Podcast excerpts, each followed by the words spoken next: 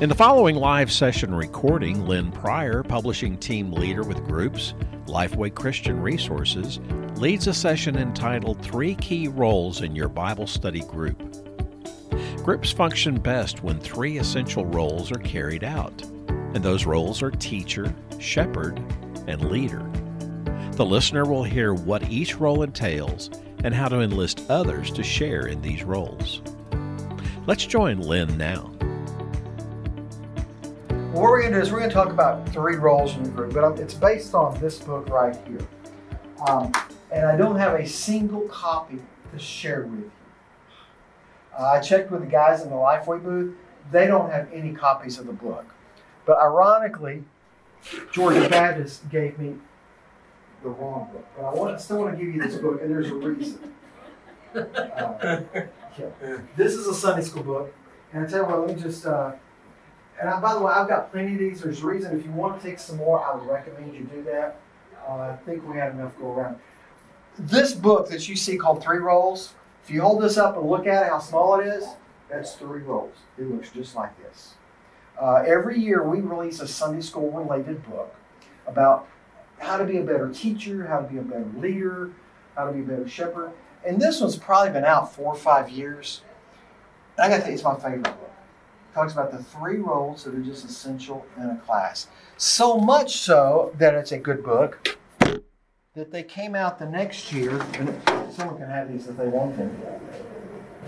And they did a book on each of the, a separate book on each of the three roles. Now, um, I've got two websites up here.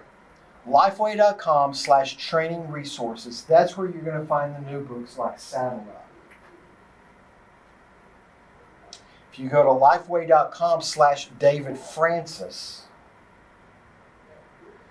and I make sure, I'm sorry, I did not spell Francis right. Please, no one tell David I did this.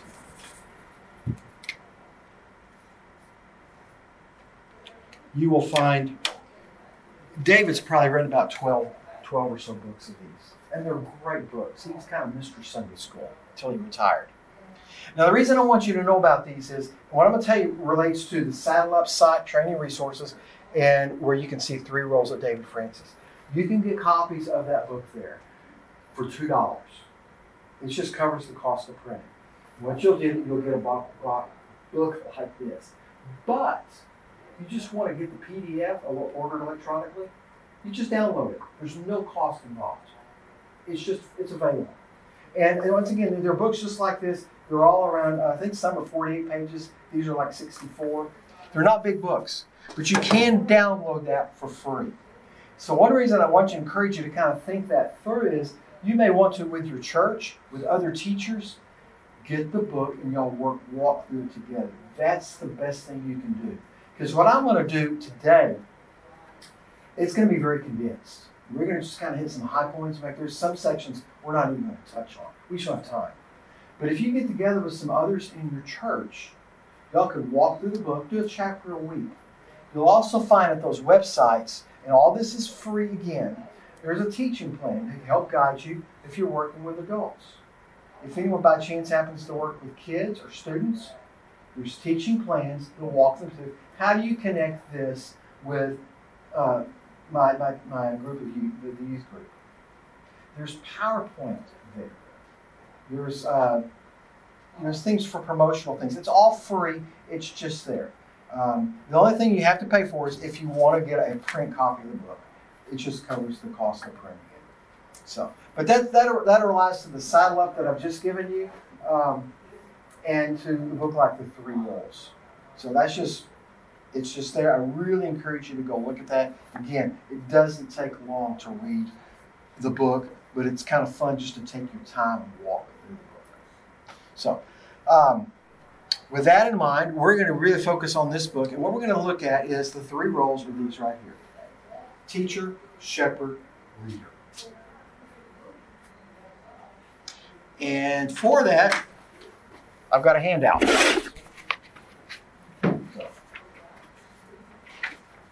And it's really more of a job sheet, is what it is. Oh, he's, he's okay.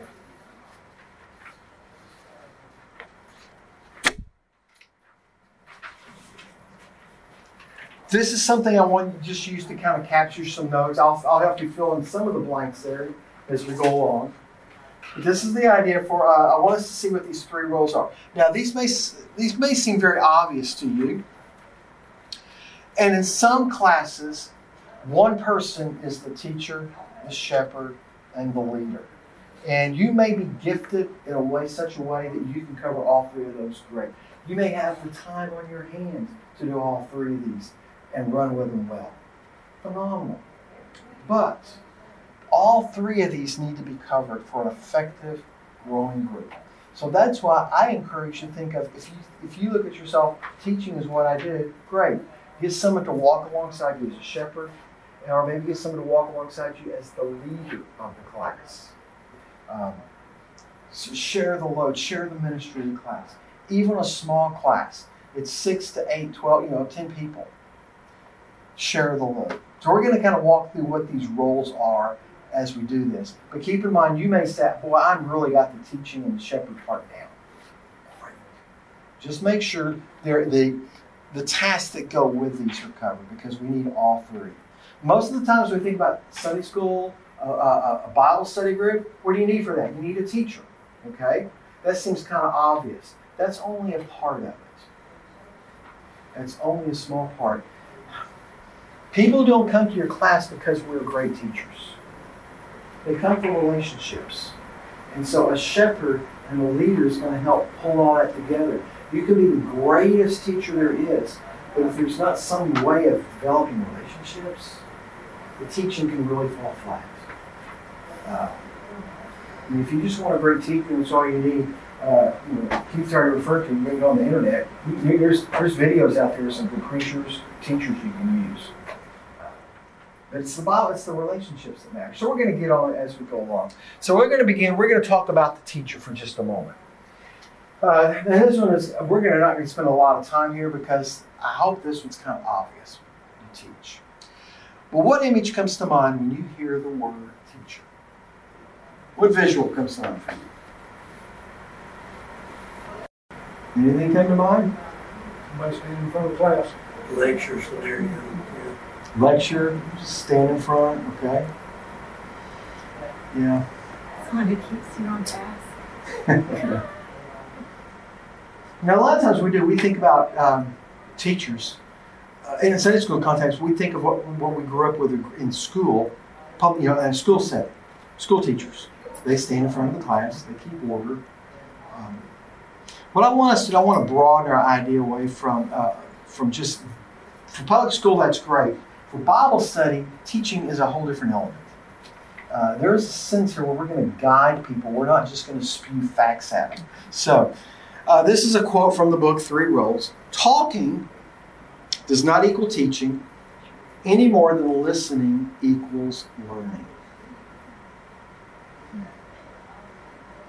Honestly, just because I'm up, up here standing talking for an hour doesn't mean you're learning the image I prefer best, instead of just saying, well, you need to teach this class, and people thinking that means I've got a lecture for 45 minutes.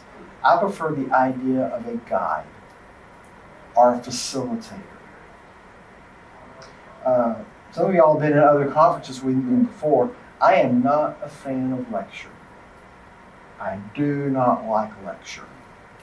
Again, if they need a 45 minute lecture, I can send them a video. I can home and just let them watch a video. I am not a fan of lecture. So, what does teaching mean then? Teaching, I like the idea of being a guide. Uh, someone I'm going to facilitate the discussion as we get into God's Word. Now, when you think of a guide, how might acting as a guide benefit you as a teacher? How might, how might that benefit the teacher? And I'm not looking for any one right answer. I feel like it takes pressure off because you don't feel like you have to talk the whole time or like you are the whole thing. Like if you feel like you're just guiding the discussion, then it kind of is not as intimidating. Okay, mm-hmm. great. Someone else want to add to that? That's good.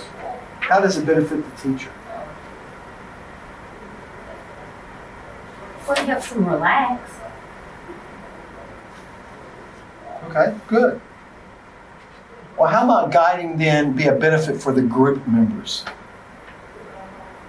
Those who sit in the circle. And they better when they're actively involved.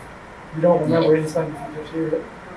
No, at least I don't. But if, if I'm actively involved in thinking about the question or what we're talking about, then, then I, I remember that. Right, that's good. Now, I like this image of the guys that are hiking because I'm the one hiking the trail, not the guy. Now, the guy's walking with me, but he's just kind of helping me stay, you know, hey, don't venture off the path. He's just there to guide me so I can enjoy the hike. one year, uh, for several years, several some of us went and taught in Kenya. Taught, we, we even taught pastors. So I was our last day. We were through teaching. We were headed to the airport. We stopped and went to one of these uh, safaris. You just riding and I mean, you're out there. It's not like seeing a zebra in the zoo. You'll see 40 or 50 zebras coming.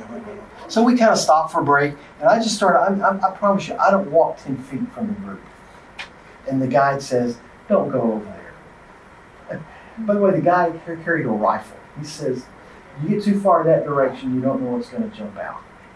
Now, his job was to help me stay where I needed to stay. But he didn't take away from the enjoyment of the safari. And so, as a guide with the class, um, my goal is to help you really benefit from the Bible study uh, and kind of keep us on task, kind of keep us on the trail. Uh, benefits. Now, a lot of people don't like being a guide. You know, we talk about the comfort level. I like that. But the, the beauty of lecturing, what they see is, as long as I'm lecturing, I control the study. What happens if Lynn asks me a question? What am I going to do? What if I can't answer it? So if I just lecture, I don't allow time for things like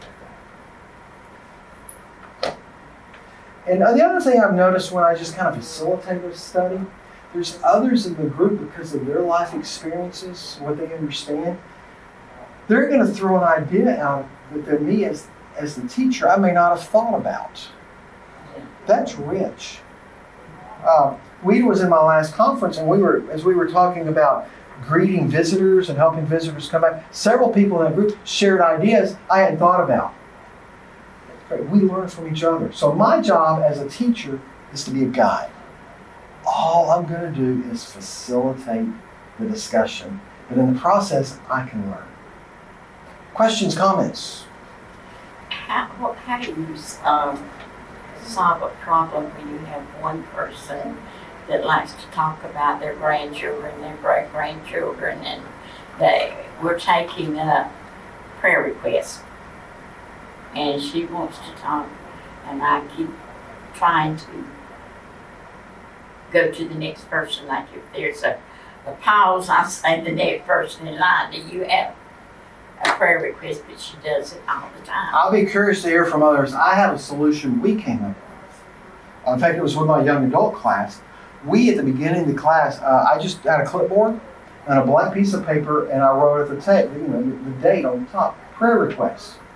And what we would do during the Bible study, that would circulate through. It. And people had time just to write down whatever request they did. My wife was sort of was, was kind of the leader. She's the one who kind of did that administrative sort of stuff. When the when the list made the round, she took the list, kind of snuck out, went down to the church office and made photocopies. We had our prayer time at the end. Now everyone had a list, and it cut down the everyone talking about because the details could be written down. Now every once in a while we let someone say, "Let me explain what I wrote down," and we allow them to do that. Uh, that really saved a lot of time and, and, did not take away from the prayer time. Um, Anyone else have an idea on that? That yeah. if it totally disrupts over and over and over again, you have to talk to them. That there's a risk that if you leave the class, but but you, you do it in a loving way to explain to them. But we've got you know, we, others need to learn. And I know that's important for you. Let's talk about that outside of the class rather than in the class. I've taught before, and I say, you know, we have X amount of minutes for our prayer request and talk, you know. And I said, we don't really need you going into details about this little and that little and uh, did this sweet little thing, you know. I said, we need to stick to prayer requests. And I found that, that was also helpful. We did it at the end, Yeah, we do it at the end. and uh, we just, folks, the pastor's going to give us that look if we're not in there on time. Not, not that the pastors ever give us a look. you know, I, I don't know about everybody else.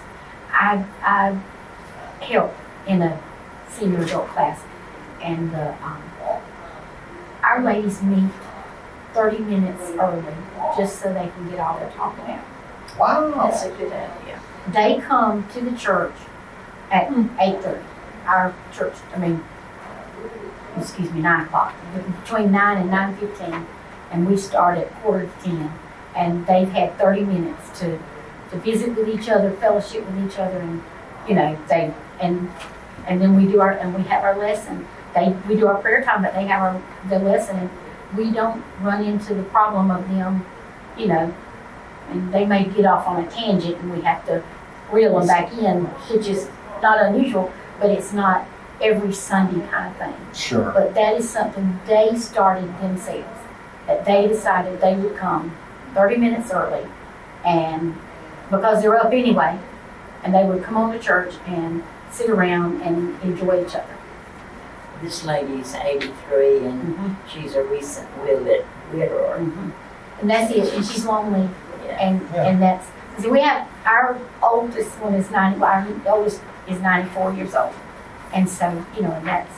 And I'm thankful she's still able to come to church, but but that really has, like I said, it's something they did themselves. Nobody did Sure. that for them. And I think a lot of y'all had this experience too, where your, your prayer time was 20, 30 minutes long. We, we've had that experience. Uh, but I just found if I did a, if I did the sheet, and what we, we could do also, sometimes we, we had emails, we would, another route we would do is, excuse me, we would send that in an email so everyone had the list they could pray through for the meeting. It cuts down a whole lot of conversations. We have a board like this that we put our prayer request on. But then when we get to this person, she goes on and on and on about You just have to interrupt her. Yeah. this. So, I mean, because honestly, she's just lonely. yeah. You know, she honestly is just lonely, and just, you just, ha- I mean, and you think about it, but there, she might be offended depending on how you do it, but she would get in the hang hang of it. We we had a new church, uh, we had a new member join our class, and that was what she did. You know, she she just kept on and on, but we just we just kept encourage, you know, moving on and Sure. encouraging her. So now she's gotten in the habit, and she knows she knows the routine. And like I said, they come thirty minutes early. Like I said, I'm not a fan of lecture. I like discussion-based Bible study. And what we do in Bible Studies for Life is, you're not familiar, it's five questions. It's a Bible study, but we only have five discussion questions. None of them are academic. None of them are uh, explain the word Paul used in verse 12. It's nothing like that. It's more open-ended.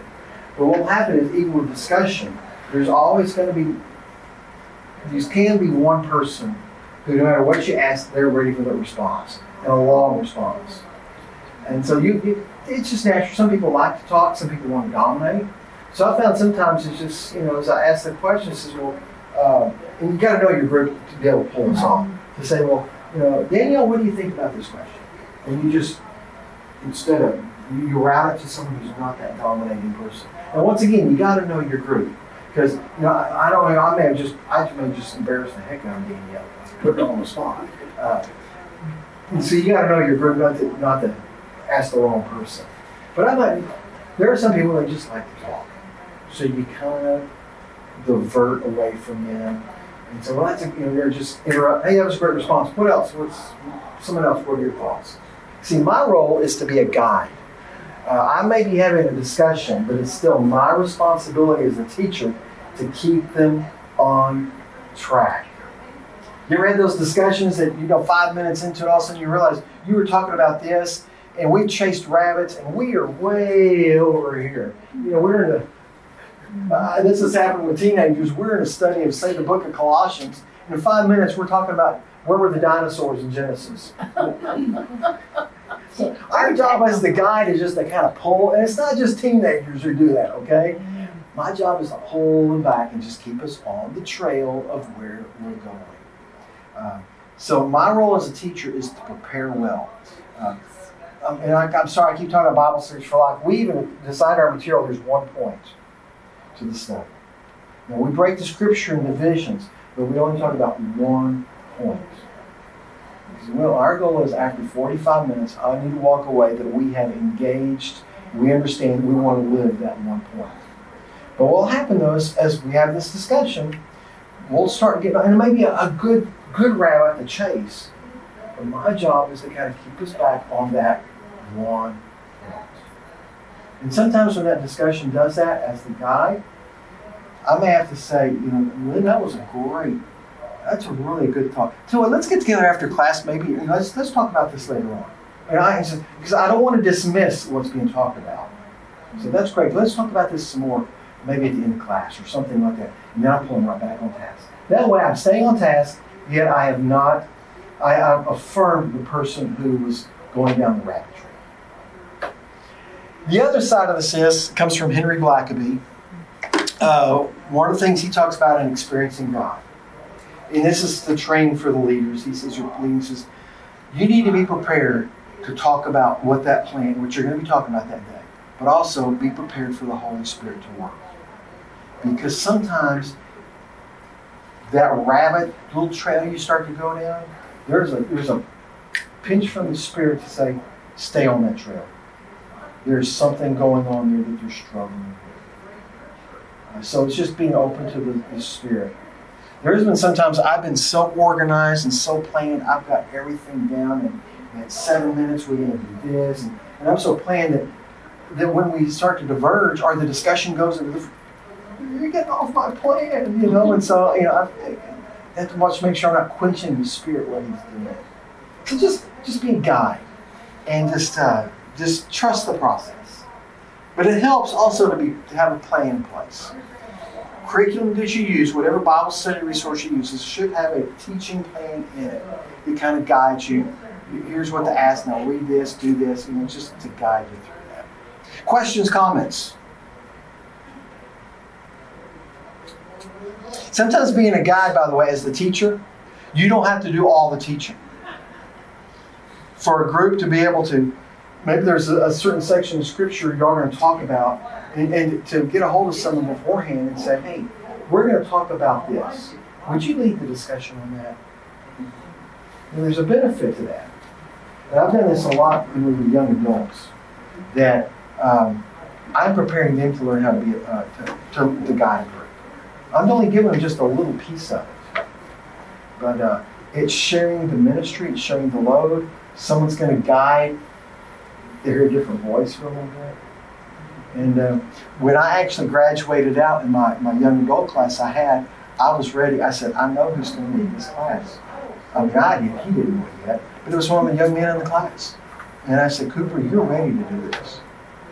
And uh, so you, by you guiding, by doing that, you're investing in other people and helping them learn how to be a leader. I think one of our responsibilities as a teacher is to lead somebody in our class to help them through different ways you can to become a teacher. Yep. And I have mine with me this weekend. See, I think that's value every teacher to have someone that they're mentoring, they've got an eye on, and to walk with them. I've even share you can share, give them the same leader guide that you're using. That's what I do. And let them see this is how I plan, this is how I study. Most of us teach based on how we saw someone else teach. I mean, we really do. So let's be good coaches for them. Uh, and that's just, we're, gu- we're guiding the group and we're guiding them how to learn how to teach. So let me talk about two important relationships you're going to need as a teacher. All right, you're, this is going to be really profound. Your first and very important relationship is with God. As you prepare for your Bible study, be in a heart and an attitude of prayer from beginning to end. So one thing I ask God to do, I've learned to ask is, as, as I'm studying, not what am I going to teach the group? God, what are you teaching me? What are you teaching me? We tend to teach out of the overflow. And uh, as I'm preparing, so I, I want to be in tune with God's doing uh, through this study, what He's teaching me, and then asking Him to use me. Uh, me be sensitive to the questions or comments people say to know where their hearts are. So your relationship with God, uh, this is a bright group. We know that. I didn't have to tell you that, but that is important. But the other one is your relationship to the group members. Our relationship as a teacher is important. The relationship with the group members. Now, this is going to be maybe an obvious question, but I'm going to ask it anyway. Why is our relationship with the group members important? How does that impact teaching? You know your audience. And You, you, know their needs, their Okay. expectations. And also know you, you know, if you're living the way you're supposed to be living, then there's, uh, some credibility. That's good. Okay. So, what are some ways we could do that? What are some ways we could build relationships with the group members? Strengthen those relationships. Sometimes Yeah, our class, they love the fellowship. so that's a huge, you know, it doesn't matter if it's where it is, they love the fellowship. Once a month, we go to lunch together as a class. Okay. And that's great. There's something about eating. You know, it is. It's you know, we laugh about how bad Baptists how we like to eat, but there's something about food at the mm-hmm. table that even if I'm having one of those, you call it kind of a serious conversation, or what, or what I tell my sons, this is one of those kind of come to Jesus meetings, you know, we have. When you have food on the table with that person, it lightens it up a little bit. You look, look at the life of Jesus. Uh, Gospel of Luke, a writer made this comment. He Says you look almost all of Jesus' teaching. He's either going to a meal, he's at a meal, or he's leaving a meal. And meals are through. You know, the Abraham had the three visitors. When they arrived, he fed them. And there's something about the food as a part of the uh, setting. Sort of a little bit of letting our hair down. We want to talk. We're more comfortable. We Makes- usually meet at eleven and it's probably one thirty or, you know, one, one thirty full. We leave maybe two once, once in a while. That's good. So, all right, a food fellowship certainly is great. What are some other ways we might be able to strengthen relationships? prayer. Okay. Like praying for, I feel like when you pray for someone and you pray for them on a consistent basis, like God changes your heart towards that person and like makes a connection that you would never make otherwise. That's good. And for that person, no, hey, I'm praying. I'm, I'm praying for you this week. Is there something I can pray for you about? That's that's great. Uh, anything else? Something we do is we write everybody's name down on a piece of paper and fold it up, put it in a cup, send it around, and that's the person you're going to pray for all week long until next Sunday. You get another. Well, that's good. Sort of not a secret Santa, a secret prayer. That's good. Well, it makes you welcoming. And, the more, I guess, to me, the, the more involved you are with your group, you mm-hmm. become more.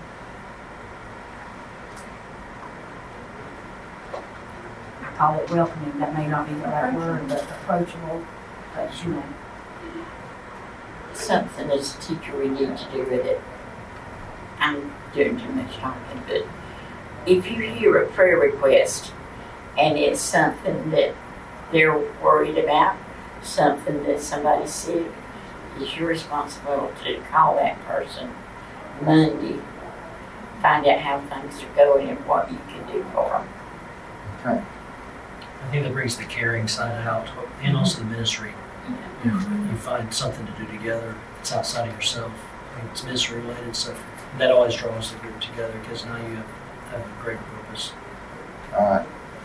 And it's like your relationship with God is is two sides. So you're, you know, it's you and it's God. And with your group, it's you and your group. It's two sides. Good. Now, I want to warn you. We're talking about three roles. Does anyone remember what the second role is? Shepherd. It's the shepherd. So we're stepping into that territory already, uh, which is fun. Because what we're going to see is when we talk about the shepherd, there's a lot of this caring and ministry that happens. But even if I have someone who serves as the shepherd, as the teacher, that doesn't put me off the hook. I still think I need to build relationships with the group. It's just it's going to be in a different way. Um, I think it's great just to. I've learned this. If you, we just kind of hang out afterwards. The, the meal we're doing, they see me in a different light. They don't see me as the teacher. They see me more as a friend.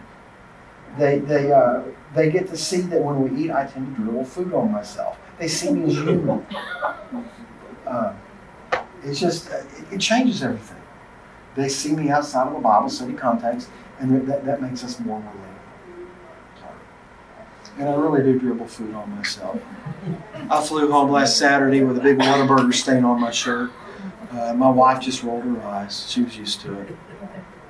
So, um, Bruce Raley in the book, he makes this comment about real teaching requires a relationship. Uh, I told the earlier group, I said, this idea, you know, people love, can you give us a video to watch? they want to watch videos. Now, I, I'm, I'm in favor of video supported Bible study. But I don't think video should be the Bible study. Uh, but that's what they want. You just give us that really great gifted teacher. We're going to show the video.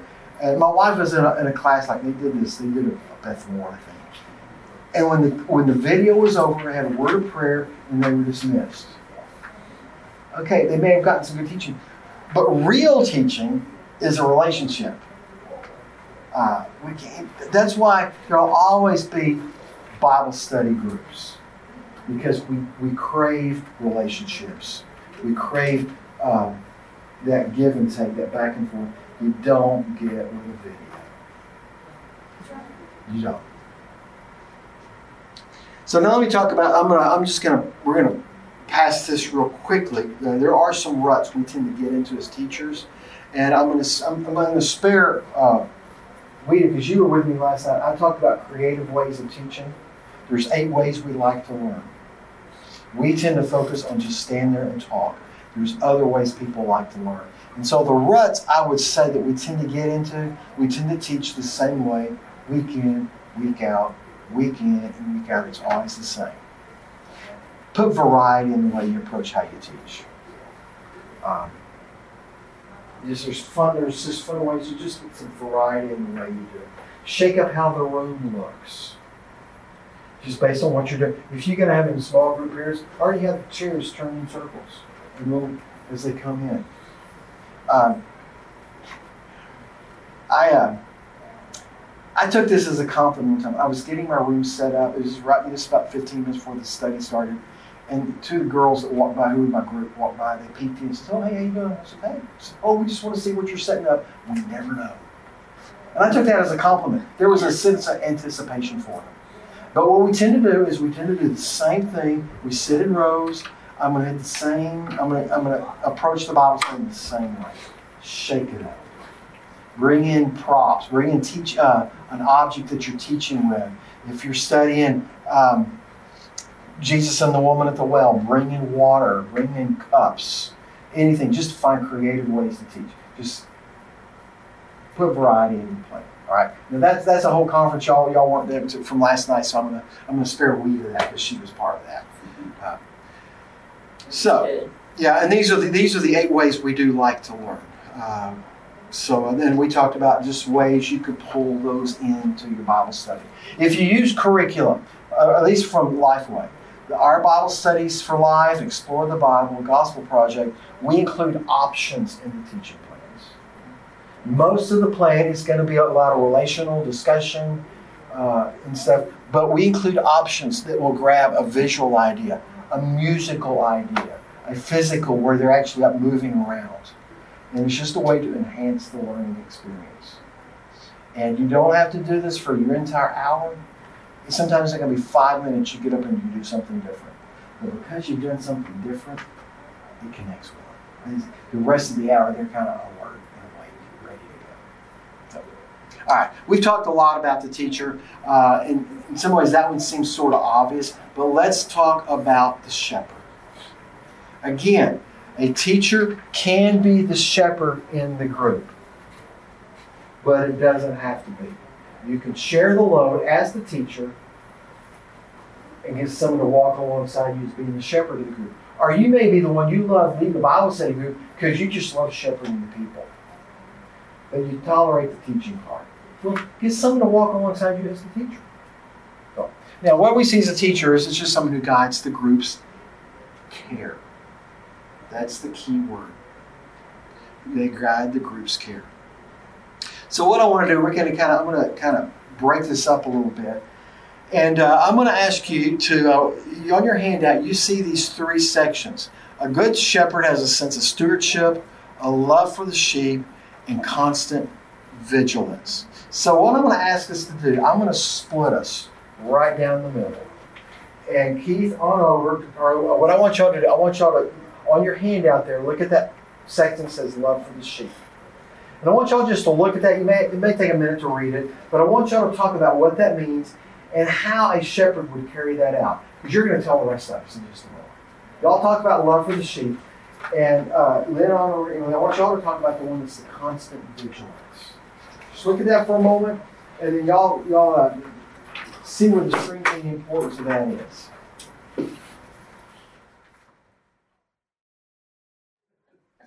All right. Love your sheep. Which group wants to go first? Y'all sound so enthusiastic. Let's talk about the love for the sheep. Tell us why that's important for a shepherd. Um, uh, you know, the Bible often speaks of sheep and shepherd. We all know that just from who we are. But, uh, you know, it, it's not just love, it's a caring compassion for them. It, as a Sunday school teacher, you really got to know the people and know kind of the inner workings where they at spiritually and as a person.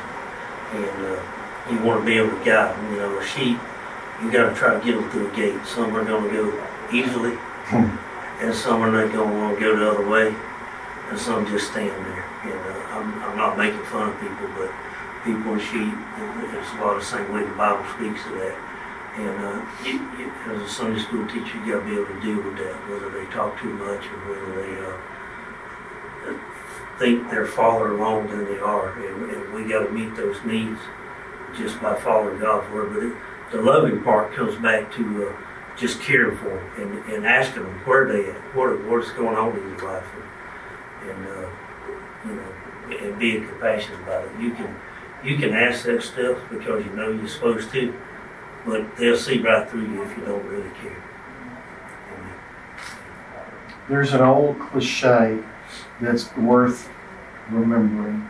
People don't care how much you know until they know how much you care. That's right. It's an old cliche, but it's a cliche for a reason. It, it, it works.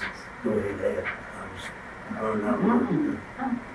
Okay, I think that that's great. Thanks, Keith. Y'all covered that well. All right, let's talk about the uh, constant vigilance.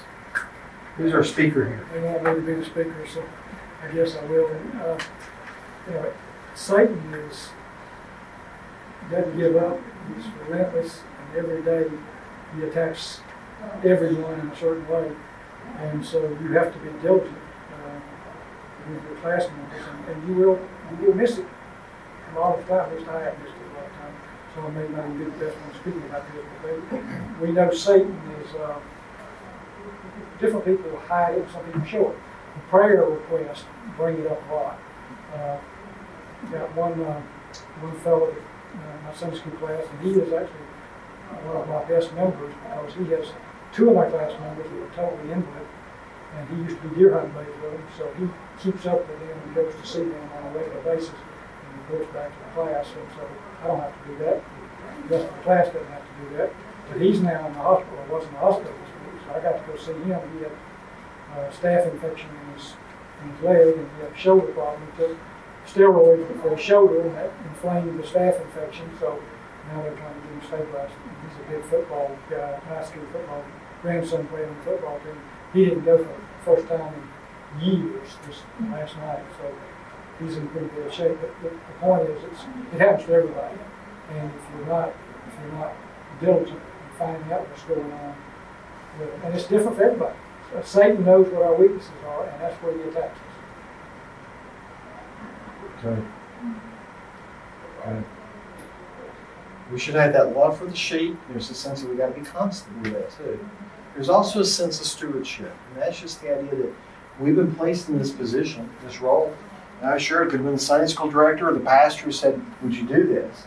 But there's also behind that a calling from God to serve in this role. And there's a sense of stewardship. I am responsible for the sheep that been put under my care. Now, let me remind you, I want to, I'm going to try to do something here. I want to separate the teacher person from the shepherd person just for a little bit. Again, some of you who are teachers love to shepherd. And some of you, it's a struggle. The reason I I want you to even think about having someone come alongside you is for the sake of time. We have busy lives. We have full loads.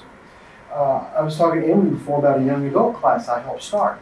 Um, I taught college students there in Nashville, and our church is right by Vanderbilt University.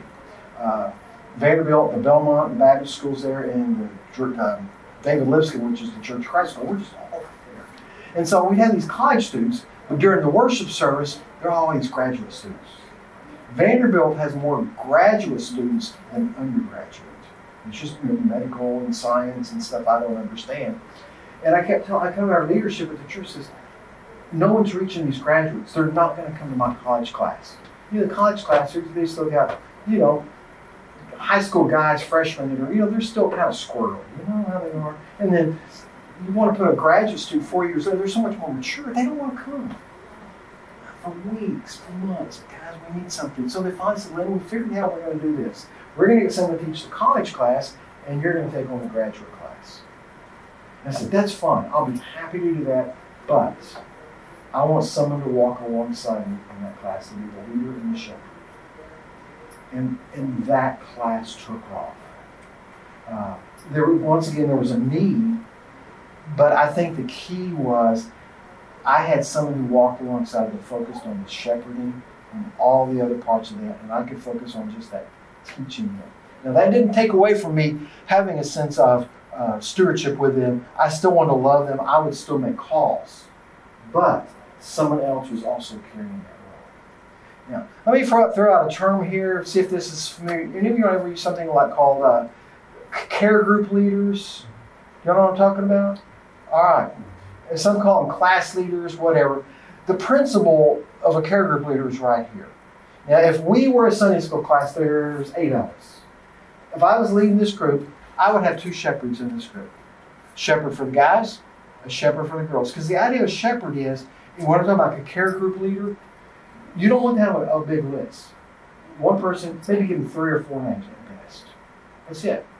Because that one person, all they have to do during the week is stay in touch with those three or four people. Now, I want to do that as a teacher. But my life is full just as yours is. So for me to get a hold of all eight of you all, every week can sometimes be trying. So I share the load. So what I'm learning is if I'm the you know overseeing the class, my, my group that I shepherd are the shepherds. I stay in touch with them. And now, what they, now we say there's eight of us, but you know, in the reality of a Sunday school class, if yours is like this, you've got eight, you may have more like 16 or 20 on the roll. Right? So, care group leader, I don't, you just don't have the ones that are here. You divvy up the names of those who aren't.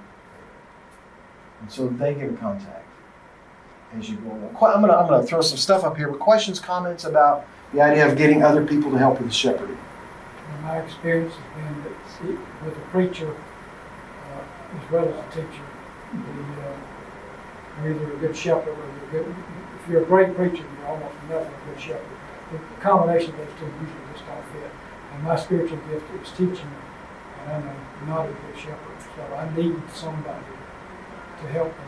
I think that's usually the way it is. You usually get, and I'd rather have a shepherd than I have the good teacher most of the time for Sunday school. You're right. It's hard to find a good pastor and preacher in the same person. No, no offense. You know, I do a lot of supply preaching. Uh, done done some interviews. Oh, we want you to be our, be our, our permanent pastor. And I'm thinking, yeah, you really don't know me that well. Because I, I, love to preach. I love to teach. I'm that same way. It's just I have to have someone walk alongside me to remind me. So th- that's why you're sharing the load. Uh, it really makes a world of difference. Now, I'm going to pop some words up here real quick, and we're going to kind of walk through some of these. Let me talk about how you pull up your care group leaders, your shepherds. You recruit them. Here's what you do recruiting them guys, shepherd guys, girls, shepherd girls. Period. And by the way, don't get couples to do this. Don't ask a husband and wife to shepherd these. Because you know what happens? Who makes all the calls? Why? The wife. Come on, guys, that's the reality. They're the ones who make the calls, and therefore the women are calling the women. And the men get left out. So, guys, uh, men, men uh, are shepherding men, women are shepherding women. And so that, that way uh, they, they're going to build some relationships. And it keeps it, once again, three to four people. That's manageable in any size group, any size church. And the beauty of this is in these relationships is, um, like Tom was a pastor. Do you know about, well, I'm going to put you on the spot here. Have you ever had that incident where someone was in the hospital and you didn't know it? And the fun thing is, pastors, when they get mad at us for that, well, we didn't know. Well, the beauty of Sunday school is because it's a smaller group setting, those kind of instances are going to they're going to be more known. And if as a shepherd, we even call the absentees. Those are the ones that so they, they, they come to church just a few times a year and they get mad when the church no one visited them when they're in the hospital. We didn't know. But shepherds can find that out. And I'm talking about shepherds who, and their routine is they make that call weekly. And it's not a, hey, go over here in Sunday school Sunday. It could be some, hey, just uh, just thinking about you, glad to see you, you know, um, how can we be praying for you this week? It's a conversation. And now that shepherd's heard it, he can share it with the class, the teacher, even with the pastor. And now the pastor doesn't get hot water. But the, the idea of the relationships is everybody in the group is assigned a shepherd. Everybody gets a contact. Now let's talk about the uh, what resources could a shepherd use to stay in touch with his sheep. What resources could he use? Text. Text. What else? Social media anyway. Okay.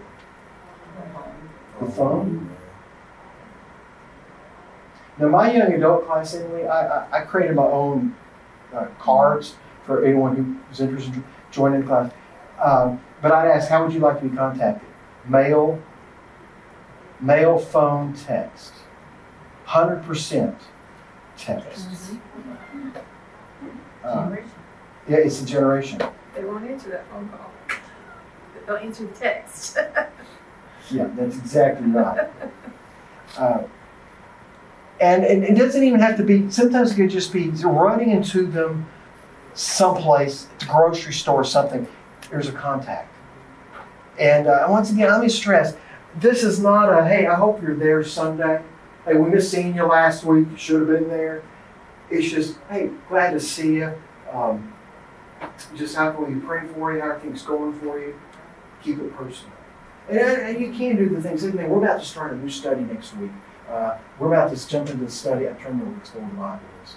Um, we're going to be starting in Bible Studies for Life. We're starting a new study called Simplicity Finding Our Contentment in God. It doesn't hang there that first Sunday. And these don't have to be long calls. By the way, let me share another resource you can use. This is so old school, it's cool again. You ready for this? A postcard. You know, we used to get mail all the time, and we got. Remember, did you ever get excited about your first email? Yay!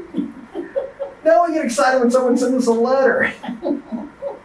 Uh, and there's something about that card. I mean, a letter, something like that, and uh, it's just, it's fresh. And the thing with emails and text, I guess, the same way. Email, I don't save many emails. They get deleted. We save letters and cards. Um, and there's something about that. So it's so old school. By the way, if if uh, if you've got um, with with parents who have kids, the kids do something, uh, and this is something great to work with the kids' teachers on. If they send postcards, here's the neat thing about a postcard that goes to a young adult, uh, a young kid in the family.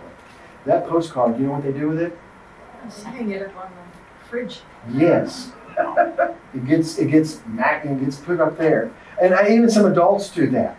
Um, there's a there's a postcard hanging on my refrigerator. right now. It's the only postcard up there that someone wrote last year thanking me for something.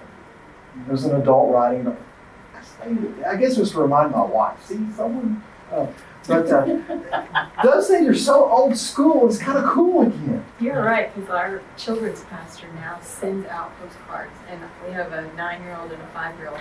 They go check the mailbox for those postcards, and they, Miss Casey sent us a postcard again. You Well, know, there's so much you can do with them now. The graphics are just, you know.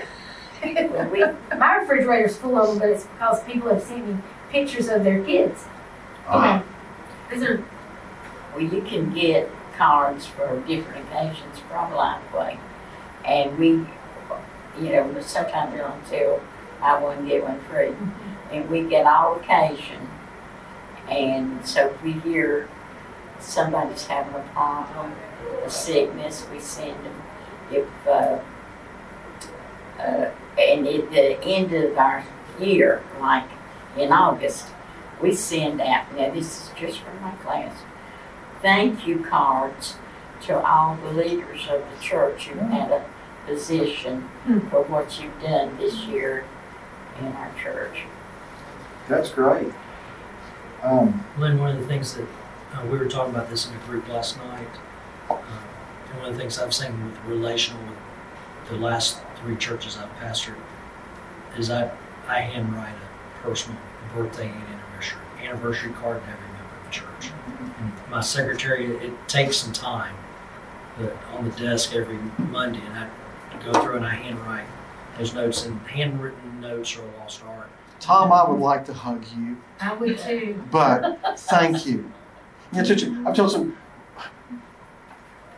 We're looking for a church home. We've moved about two, we moved two years ago. I still don't have a church home because I'm always preaching somewhere. But when we have visited churches, I actually have a Sunday off. I'm visiting.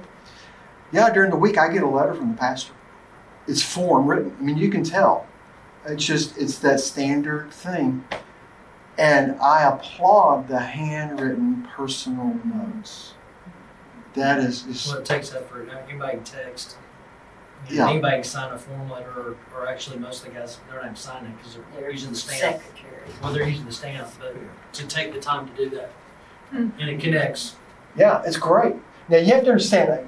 I have kind of an off the wall sense of humor. I found I go I go buy postcards at flea markets.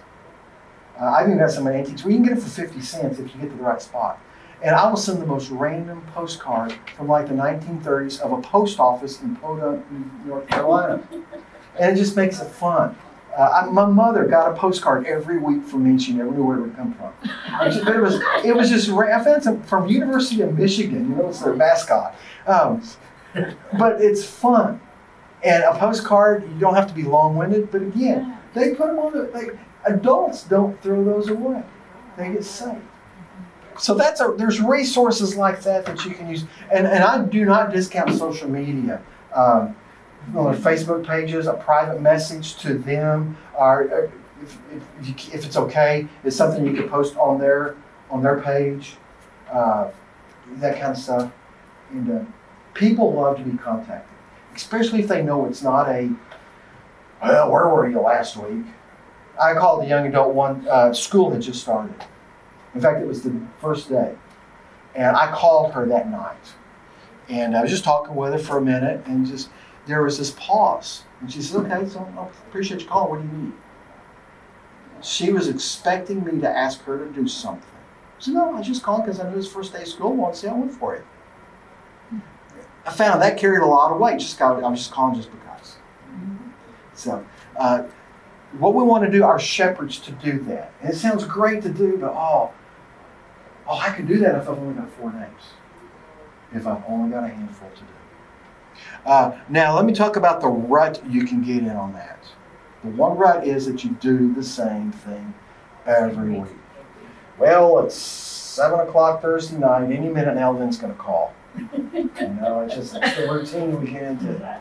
Um, so I just shake because if you do, you run into um, you run into the Publix, the grocery store, have a little conversation while you know they're in aisle seven. That's great. So I may not need to send a card that week or, or, or a call or anything like that. Just find some variety in the way you do it. Because I discovered I was sending my young adults texts on Saturday mornings, and they got to be pretty routine, and I realized I'm getting in a rut, so they're kind of expecting it. But the results that you get are phenomenal. People feel connected. And it does have a way of bringing back the absentees. It does. This is important because people, surveys are now showing that people who consider themselves regular church attenders, you attend church regular, yes. They, they consider themselves, even if they only go once or twice a month, and they're regular. Now, in my opinion, they're absentees, but the culture's changed. It just, I'm, I'm a good Christian. I go to church once a month. All right, so we're running short on time, and I'm sorry. That, that I think that's important. Those shepherds. Let me just talk very quickly about the leader. Um, the leader, once again, can be the same person, but I have found it so helpful when I had someone who was the leader, and there's sort of the sense of doing the kind of the administrative sort of stuff. Yeah, they do records or whatever, but they're also the one who helps uh, stay in touch with shepherds. Talk about fellowships. My leader is the one who steps in and he really helps organize some get-togethers, parties, things like that. Uh, ideal person in that role. I would let them lead the opening, uh, opening prayer. He was the one who handled the prayer sheet. Uh, get that going around. And at the end of the class, when, when the study was over, I just sit down and he would take the last five minutes or so and walk through that. So a leader's going to do things like that. I'm going to. I'm pushing this for time, so let me just go over here. Let me talk about uh, some of the ruts we get into. The leader needs to make sure the Bible study does not become a closed group. Now, closed groups sound bad. They're not. There is an appropriate place for a closed group. Uh, if you've ever done experiencing God, you ever, ever done a, a, a Beth Moore Priscilla Shirer study, those are closed group studies. There's a place for those. We're all going to be in this study for the next six, eight weeks. Because once you get started, it's hard for new people to come in because they don't know what's going on. There is a place for those, but it's not Sunday morning. You always got to think about guests. And if I'm doing a closed group study and someone comes in, I had this actually happen in Experiencing God one time. Someone wanted to, they had, we had no place to put them, so they brought them to my Experiencing God class. That poor, he had no idea what was going on. Uh, so make sure it stays an open group, that anybody's welcome at any time. And even though if you're an explorer of the Bible and you're in the book of Titus right now, they come in and you're in chapter 3 of Titus, they can just jump right in and feel part of the group. We design our curriculum, Sunday school curriculum, to be open group for that reason. The other rut we get into is the idea a bigger group is a better group. No, it's not. There are some Sunday school classes around that are larger than a lot of churches. Yeah. I mean, the famous one is uh, at First Baptist Dallas. They had a, a, uh, Dallas, Texas. They had a, a Sunday school class that was 200 people. That's not a Sunday school class. It's a small church. but the bigger, uh, bigger groups, uh, discussion gets hampered. You got 20 people on a regular basis. I mean, you've probably seen this in some of the conferences, even some of the larger conferences. You ask a question, you're going to expect about three or four people to answer. Everyone else kind of blends into the walls. They don't have to talk. They don't have to participate. A smaller group allows for relationship building around the study. So, and then uh, the third thing I'll add is one of the ruts we get into is we think about the active members only. Think about the one who's not there all the time. It could be a guy who, because of his shift work, he can only be there once every third Sunday.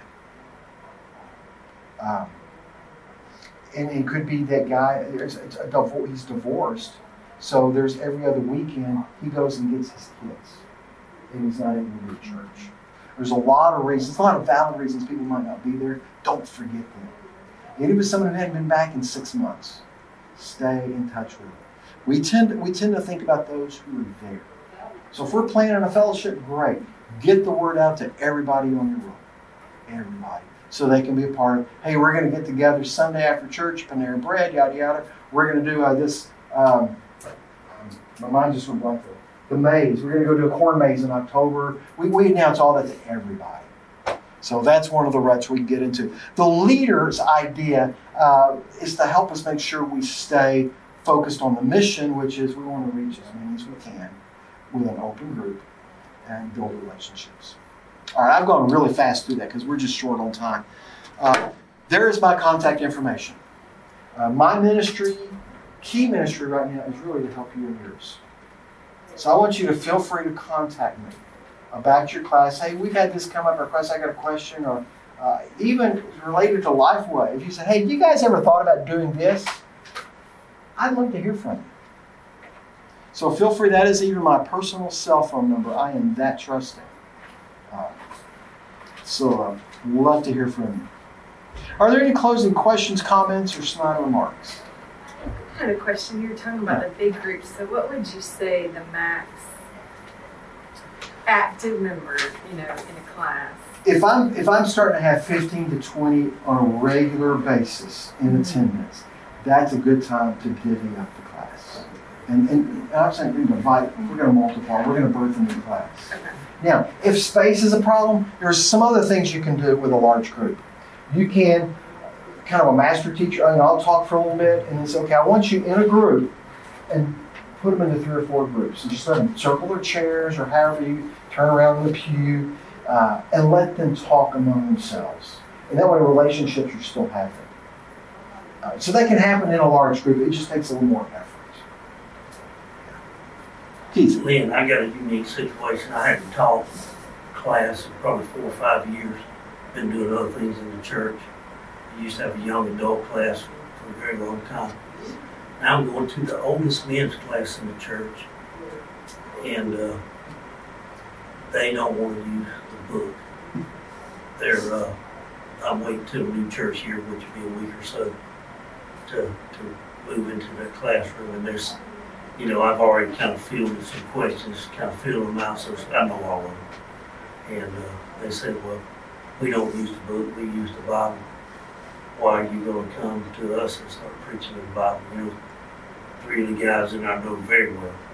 So we kind of started with them, just kind of feeling, you know, what are y'all studying? What are you doing? And they can't even explain to me what they were studying, you know. And I was kind of like, well, Sure. that's kind of my point. And uh, the church, uh, the book you were just talking about in Titus, it really speaks to where our church is at, where we're going. We just got a new pastor, very young pastor, 26 years old. He's great. And uh, we have a very seasoned church up in middle of Georgia, 150, 200 members. And uh, it's a very good church. And, uh, you know, it's going through its next growing pain as all churches do. And, uh, you know, going into this class, the men's class. It's all men. I'm probably the youngest one in there. I'm 51. And, uh, you know, I don't know why they wouldn't want to use a Sunday school book. If they don't want to use the book, teach it anyway. Right, right. That's what uh, and do. just and just use it. I've, I've learned this about those who they pridefully say, "I just we're just going to study the Bible." My brother-in-law is this way. He's got a listen. We're just going to study the Bible. So I started quizzing him. Really? So you're just going to open the Bible and just whatever? He says, "Well, no. I have some commentaries I use to help me think." He says, "Oh, you're using curriculum. You're just creating curriculum." You know, now if someone truly doesn't use commentaries, all they got they're just pulling their ignorance, which is dangerous. Everybody uses something to prepare for. In curriculum, we're not teaching the curriculum, we're teaching the Bible, and that curriculum, these books like this, this is whoops, this is just a tool. It's all it is. It's just a guide to help us get in there. Because most of us don't have time to go find commentaries, do all this research, create a plan to teach with. We provided you a tool to do that. That's all we're providing you. In fact, I encourage you to take that and tweak it to fit your guys. Oh, Um, yeah. You Yeah, know, that's- just you're not you're not a bad Southern Baptist if you don't teach it like this. Right. So teach it anyway, and just you Um, can the, the, the one that does the Bibles, you can do the, the, the different. Ephesians is what we're going to next. Right. Just use that one. I just found it weird that they were saying that. I- Yeah. There's had a sense of pride in that. I had visited their class a couple of times, and it didn't make any sense. I mean, what they were saying was speaking made sense. It was the Bible, but I didn't know the direction or the point. You know, every lesson has a point, and, and I wouldn't hear that. The point is the point, Well, and you're gonna you're gonna make a world of difference for them when you just kind of subtly give them to them. Thank you for being here, uh, Tom, or whatever you need to do to Yeah, close us let's- out. Let's close in a word of prayer and then uh, we've got a little break time and then we'll head up to the worship center for, for our last session together. Lord, thank you for this time. Thank you for bringing Lynn to us, Lord. And as, as we want to see our, our small groups, whatever we call them, in whatever setting that is, we want to see them prosper. We want to see um, relationships with you grow, relationships with each other grow. And so, Lord, help us to take these points and, and apply them to our specific settings. So thank you for your great love for us and continue to allow us to love you and to love one another. And as, as you change our lives, Lord, we ask that you use us to change the lives of others. So use your church um, so that we can honor and glorify you. We pray this in Jesus' name. Amen. Amen. Thank you. Glad you're all here. Thank you, man.